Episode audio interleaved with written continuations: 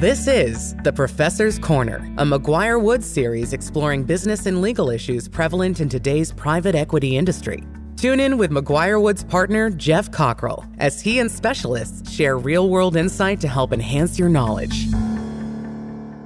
Thank you, everyone, for joining us for another segment of the Professor's Corner, where we dive into a little bit more technical, legal, regulatory uh, elements of healthcare private equity investing and I'm joined by some of my colleagues and others where we, we dive into more nuts and bolts of how to think about some of these elements.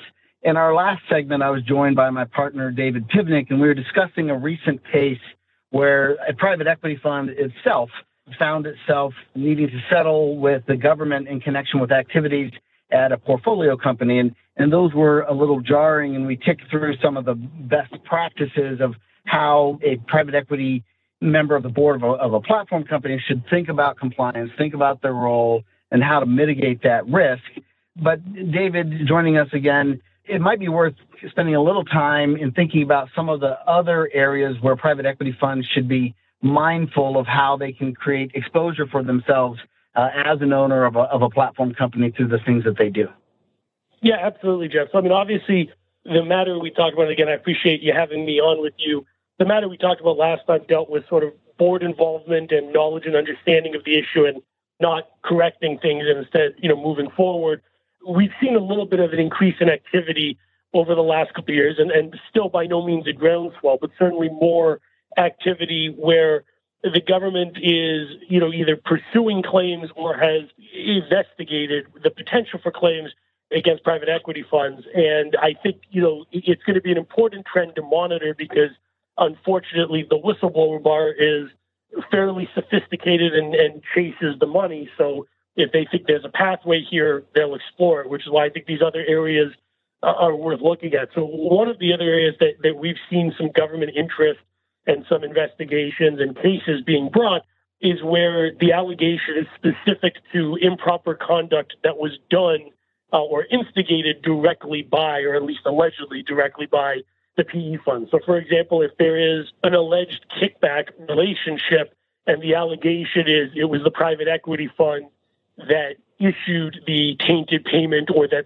structured the improper relationship, we've seen some activity there. And this came up a couple of years ago, the beginning of 2020 specifically. You know, there was a matter where the concern was raised that a certain billing practice had been identified in billing and coding audit. It was very nuanced and discreet. And the auditor sort of said to the fund, you should be refunding these dollars and not billing for these claims for these services going forward. And instead of, you know, refunding the dollars and proceeding with the refund and the corrective action, there was a discount taken on the transaction price, uh, like a renegotiation on that front, uh, and an attempt to correct going forward, but the dollars were not refunded back to the government on the back end. And, and the perception was sort of you leveraged this to your financial advantage in the deal, but didn't make the government whole, which means you benefited from this issue. Those were more direct examples where the fund was sort of directly involved, but I do think it's practical to recognize those concerns and to think about how to navigate them, particularly where, you know, again, if structuring compensation relationships or, or transaction dollars, making sure that you know you're getting fair market value appraisals done and working with counsel to make sure that the relationships are vetted and are appropriate. And then similarly, you know, if you're identifying specific concerns, make sure you take appropriate steps to correct those concerns, which oftentimes can be as simple as going forward and making sure, you know, billing and coding audits are done in the future, that improper, you know, claims that were improper are refunded, et cetera, but being cognizant of it both pre and post transaction is important. There's a, a spectrum of activity, and your description started with kind of direct payments by the private equity fund. That I can see.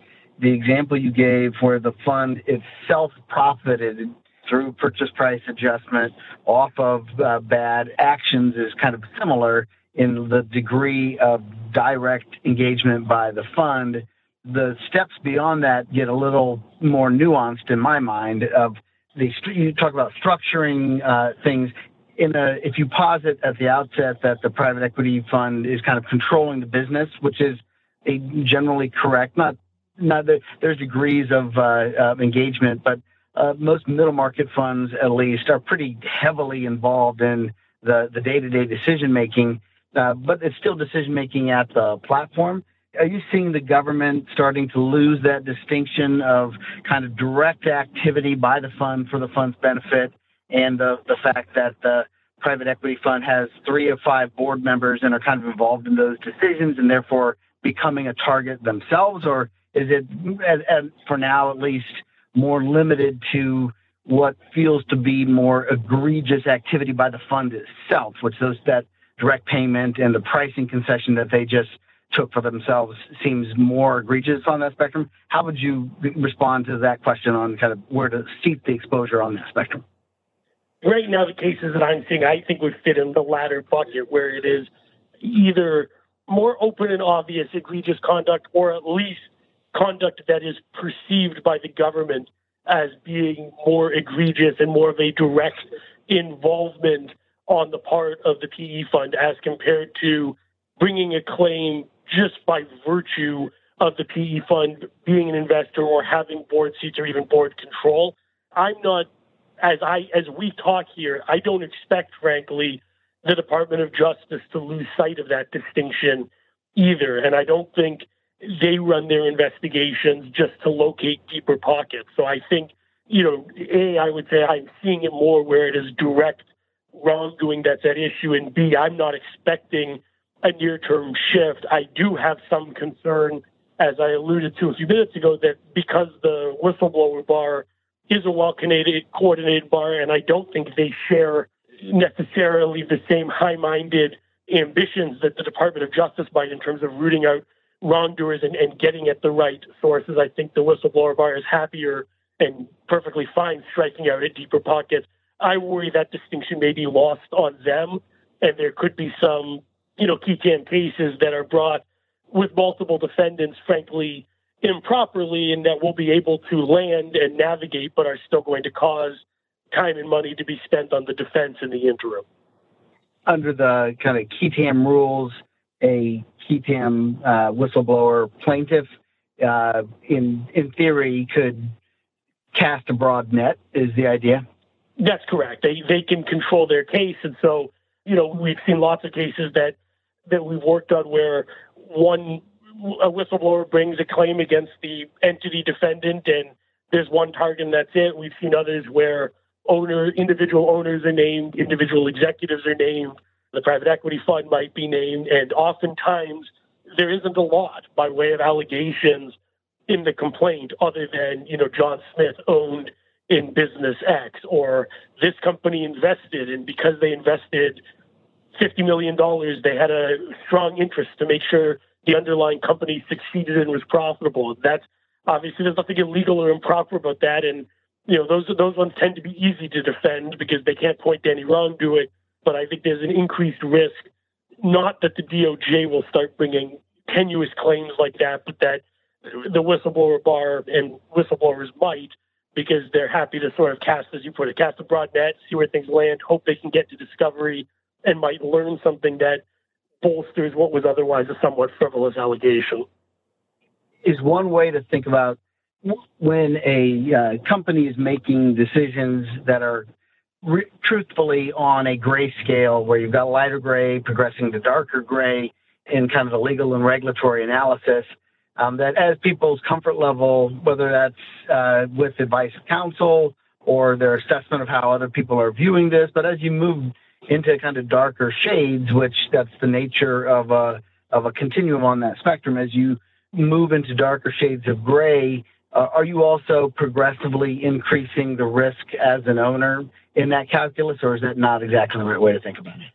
I think that's in some ways correct. I think the darker the shade of the gray, the more likely that it's going to be conduct that ends up coming under scrutiny generally, which means it's more likely that as an owner you could get swept up in an investigation relating to it. I think the more direct cause and effect and risk is the higher the level of engagement and involvement that the owner, the PE fund, the board members have in structuring, approving, or promulgating the arrangement as it gets into the darker shades of gray. So I think you know the the the worse you know positioning the, the worse the relationship is or the arrangement is from a legality standpoint, the more general risk there's going to be, which means everyone has an increased risk spectrum. But I think the more for it to really be more of an increased risk for the private equity fund or for the board, it, it needs to be more about their involvement and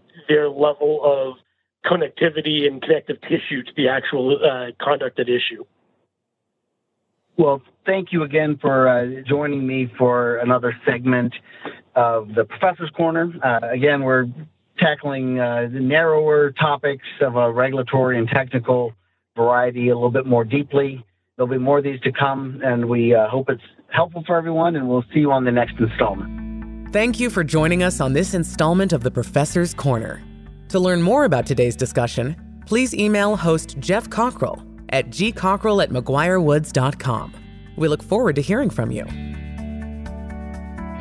This series was recorded and is being made available by McGuireWoods for informational purposes only. By accessing this series, you acknowledge that McGuireWoods makes no warranty, guarantee, or representation as to the accuracy or sufficiency of the information featured in this installment. The views, information, or opinions expressed are solely those of the individuals involved and do not necessarily reflect those of McGuireWoods. This series should not be used as a substitute for competent legal advice from a licensed professional attorney in your state and should not be construed as an offer to make or consider any investment or course of action.